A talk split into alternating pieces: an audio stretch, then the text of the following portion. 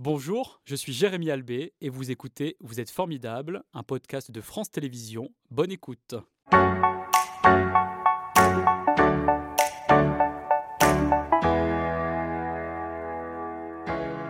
Michel, bonjour, merci d'être euh, avec nous pour celles et ceux qui nous regardent et qui ne vous connaissent pas, mais j'en doute évidemment, vous êtes auteur, compositrice, interprète. Votre nouvel album, donc Miette, vient de paraître, le dernier après l'intégrale discographique de 2021. Un album qui symbolise votre renaissance après un grave accident de la route que vous avez euh, connu en 2019 et suivi de la crise sanitaire qui vous a un temps, comme beaucoup d'artistes, éloigné de votre public. Qu'est-ce que vous avez voulu raconter dans ce nouvel album? J'ai voulu voir où j'en étais moi-même.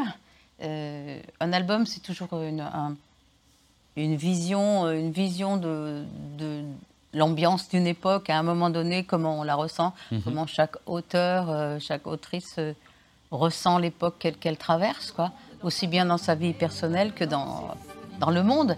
Et voilà, les, les, les miettes, c'est ça, c'est mon regard sur où j'en suis dans ma vie et en regardant le monde. Mhm. Vous dites que l'écriture vous a un peu quitté pendant un long moment, comme je le disais, euh, notamment euh, à cause de la crise sanitaire. Comment est-elle revenue cette écriture? Alors je ne sais pas, je, pense que ça me manquait. Euh, j'ai pas du tout eu, quand j'étais à l'hôpital un peu longuement, j'ai pas du tout eu envie d'écrire.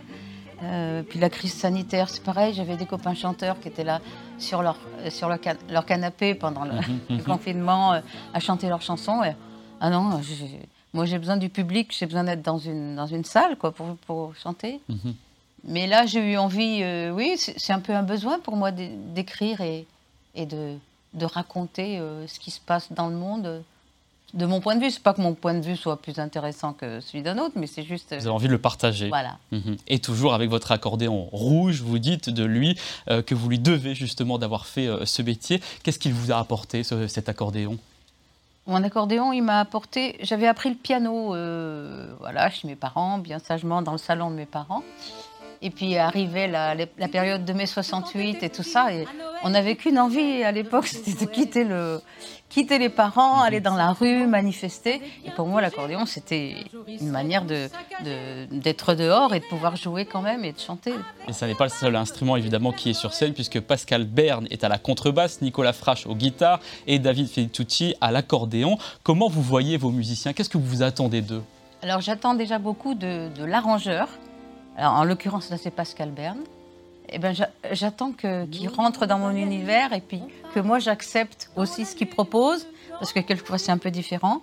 Et, mais pour moi, la, présence des musiciens, le fait de tourner avec eux, le fait de, euh, c'est très important. Pour moi, c'est pas du tout un, la chanson, c'est pas du tout une activité solitaire. Et vous étiez avec eux il y a quelques jours à Lyon, évidemment, le 6 octobre pour euh, un concert et un prochain aura lieu à Villefranche-sur-Saône. Ce sera vendredi 13 octobre à 20h30. Euh, quels sont les artistes français que vous avez euh, aimé côtoyer et qui ont nourri votre vie artistique que vous partagez encore aujourd'hui avec le public? Alors, tout dépend de, quelle époque de ma vie vous, vous parlez, parce que j'ai un long, long parcours, il se trouve. Moi, j'étais à une époque, moi, j'étais fan de, ben, Digelin, j'étais fan, j'étais une grande fan d'Anne Sylvestre, avant hein, mhm, même de, la, mhm, mhm. connaître, tout ça. Donc, euh, j'ai vraiment une branche euh, chanson française très, très forte, quoi, hein, avec euh, l'importance du texte autant que l'importance de la musique. Et puis, eh ben, aujourd'hui, j'apprécie plein de chanteurs, les vieux de la vieille, mais qui, pour moi, racontent des choses magnifiques. Bah, c'est, je sais pas, Michel Jonas. Euh, c'est euh, Alain Souchon. Mhm, mhm.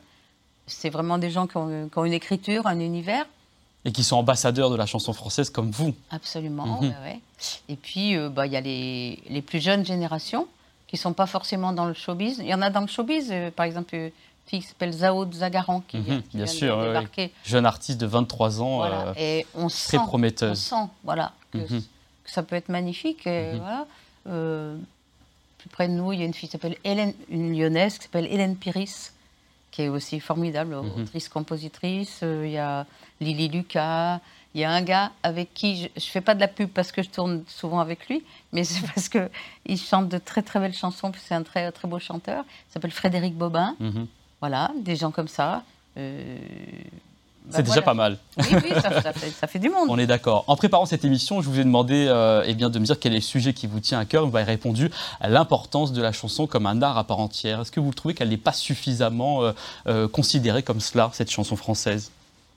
Je pense que la, chanson française, si on se dit la chanson française, qu'est-ce que c'est? Ben, C'est un, mode d'expression où le texte est aussi important que la mhm. musique et réciproquement. Euh, je me dis que actuellement, c'est pas forcément bien servi cet aspect-là de la chanson, et on est passé dans des choses euh, peut-être plus commercialement plus, plus faciles. Euh, à l'exception des artistes que vous venez de citer il y a quelques instants, j'imagine. Oui, tout à fait. Tout à fait. Mais où, la, la, musique prime même ce qu'on appelle la production, c'est-à-dire les arrangements, on travaille le son, etc.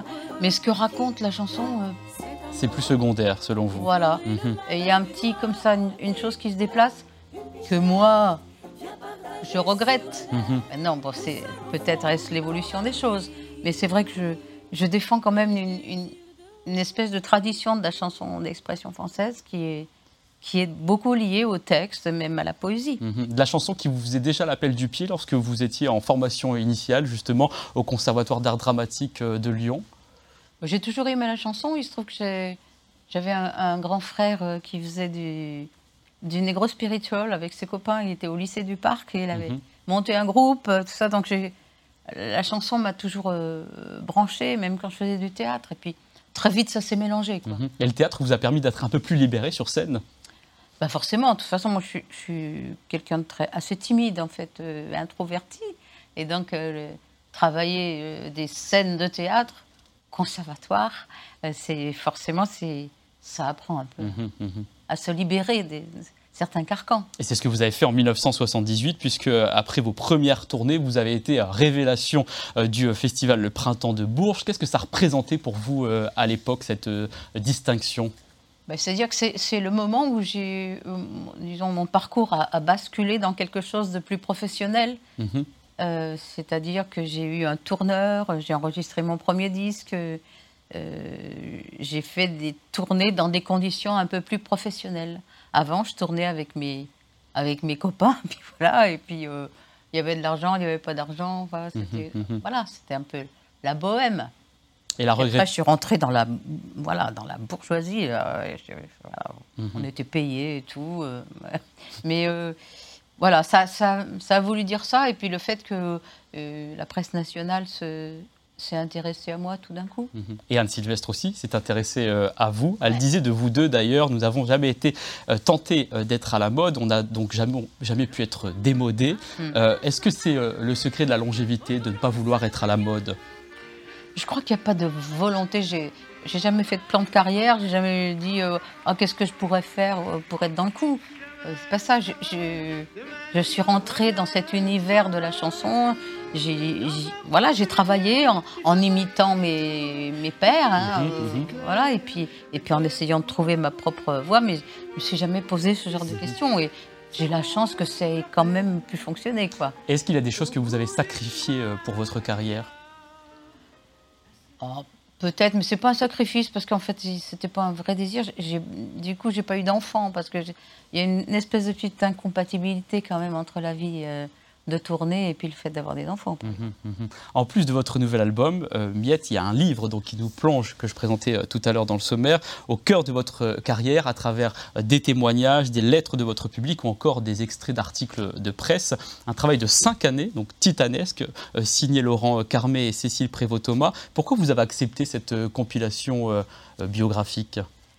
Alors j'ai accepté parce que ces gens-là ces deux personnes euh, ont su trouver les arguments, parce que moi, j'étais pareil, j'étais pas là-dedans, je ne voyais pas bien l'intérêt. Mhm. Et puis eux, ben, ils, manifestaient que les, choses que j'avais pu écrire, le parcours que j'avais fait, euh, très long, euh, ça avait un intérêt de le raconter.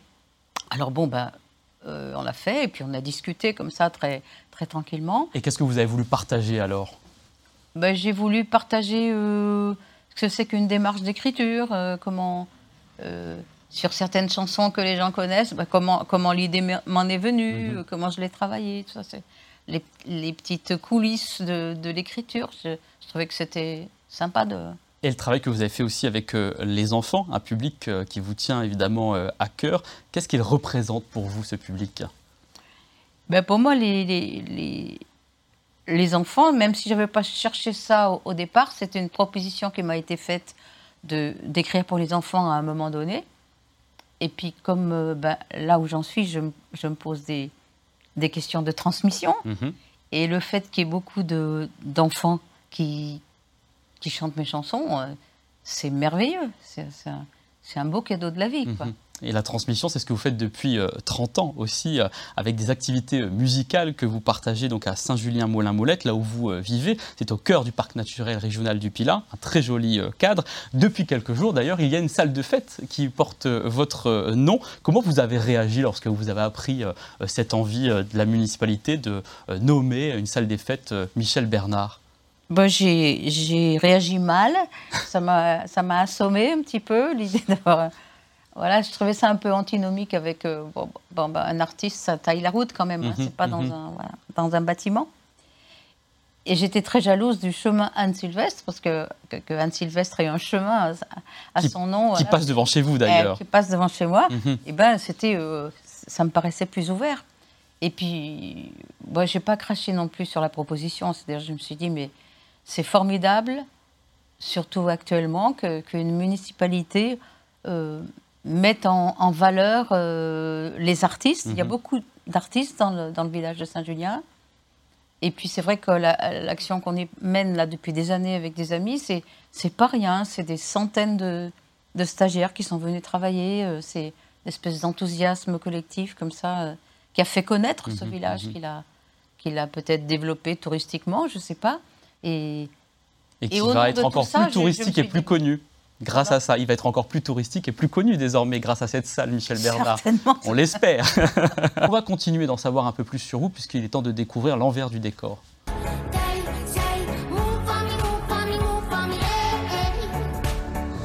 Voilà Michel, installez-vous. Merci d'être euh, toujours avec nous pour euh, partager quelques moments confidentiels et notamment le lieu que vous aimez euh, dans la région, dans lequel vous aimez vous ressourcer. C'est le palais idéal du facteur cheval. Ah oui, pour quelle raison? Parce que j'y suis beaucoup allée avec euh, mes parents quand j'étais, quand j'étais petite. Et vous y avez chanté aussi? Et j'ai chanté beaucoup plus récemment. Parce que je trouve que c'est quelque chose d'extraordinaire. Mhm. Euh, ben voilà, j'aime la musique populaire, j'aime, euh, on va dire, l'art brut, la, voilà, les, et là qu'un facteur de campagne voilà, s'exprimer de cette manière. de cette manière, faire un truc tellement beau mhm. qu'on le visite encore. Je trouve, ça, je trouve ça à la fois très, très touchant, euh, symboliquement très fort. Et voilà, c'est pour ça que j'aime cet endroit. Mhm. Comment vous qualifiez votre lieu de vie aujourd'hui? Mon lieu de vie, il est, il est euh, habité, habité euh, comme c'est une ancienne usine textile. Donc Saint-Julien-Molette n'est fait pratiquement que d'anciennes usines textiles il y a un patrimoine industriel très fort. Voilà, c'est ça. Et, euh, et, du coup, moi, vivant là, je, je, je, me sens imprégnée de toute cette, euh, voilà, de toute cette histoire mhm. euh, du tissage. C'est très fort. Les, les, murs en sont imprégnés, les, les, les parquets, le sol. Mhm. Il y a ça a une âme. Oui, puis mhm. pas seulement une âme, il y, a, de la, il y a de la graisse des anciennes machines qui demeurent. et, et voilà, mhm, mhm, mhm. je, trouve ça très fort. Quelle est la première chose que vous faites le matin à Saint-Julien-Molin-Molette Je ne sais pas, je suis dans le coltard le matin. je ne sais pas trop ce que je fais. Comme beaucoup d'ailleurs. Ben oui, oui, oui, il y a souvent une phrase qui me vient, c'est euh, le jour se lève, il faut tenter de vivre. Voilà. Ça vous porte ça, cette phrase bah, euh, c'est pas folichon, folichon, hein, mhm. mais, c'est ça quand même. C'est-à-dire se réjouir quand même d'être encore en vie et de se réveiller le matin et, et d'avoir une journée devant soi. Mhm. Euh, voilà. Quelles sont les, les, fantaisies que vous autorisez justement euh, durant la journée? Ah, Durant la journée. Ou la semaine, ou l'année, hein, peu importe. J'ai plutôt un, un, tic, un toc, je sais pas comment, on dit. quand je suis en, en tournée, mhm. je récupère depuis donc 40 euh, ans, hein, mhm, mhm. Euh, les, les savonnettes d'hôtel. Ah oui, les petites savonnettes, là, d'accord. Voilà. Oui, c'est vrai. Vous savez, qui, qui sont sont parfois très agréables et parfumés. Voilà.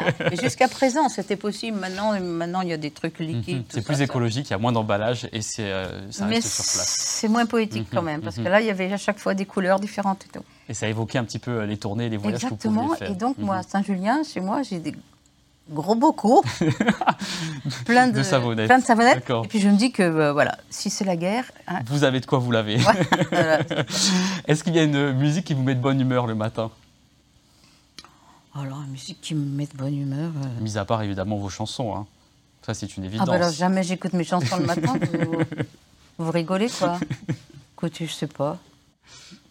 Moi, je dirais, il y, a- il y a un groupe, un groupe vocal qui me met de bonne humeur. Ah oui, C'est le groupe vocal Évasion. oui. Euh, bah, parce que ce sont cinq filles qui chantent et qui dégagent un- un- une chose extrêmement vivante Mhm. et, et joyeuse. Et vous nous avez parlé aussi d'un artiste qui s'appelle Renaud Bistan en préparant l'émission. Tout à fait. Alors, Mhm. euh, c'est aussi quelqu'un que j'aime beaucoup, euh, justement parce qu'il dégage une, une joie et puis une On forme. le de- voit avec son sourire là, sur cette photo. hein.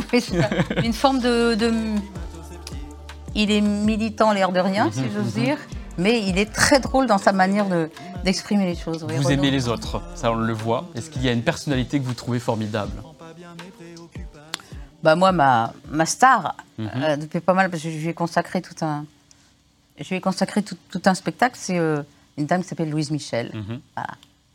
et qui a, euh, c'est un personnage extraordinaire, extrêmement romanesque, parce que elle, a- milité toute sa vie euh, dans la pédagogie, euh, elle a milité pour la Commune de Paris, elle a milité pour les, les droits des femmes. Mhm. Enfin, elle, elle était euh, vraiment une force, vraiment une force à la fois de la nature et puis une force intellectuelle. Mais ce qui est très beau chez elle, c'est qu'en fait, c'était toujours relié à la poésie, c'est-à-dire elle se, elle se voyait poète et c'est avec des- les mots de la poésie qu'elle qu'elle exprimait son, voilà, son regard sur la société. Et c'est ce que vous faites aussi à travers vos chansons. Bah oui, oui, c'est c'est le, c'est le même principe, c'est Mhm. vrai. C'était Vous êtes formidable, un podcast de France Télévisions. S'il vous a plu, n'hésitez pas à vous abonner. Vous pouvez également retrouver les replays de l'émission en vidéo sur France.tv.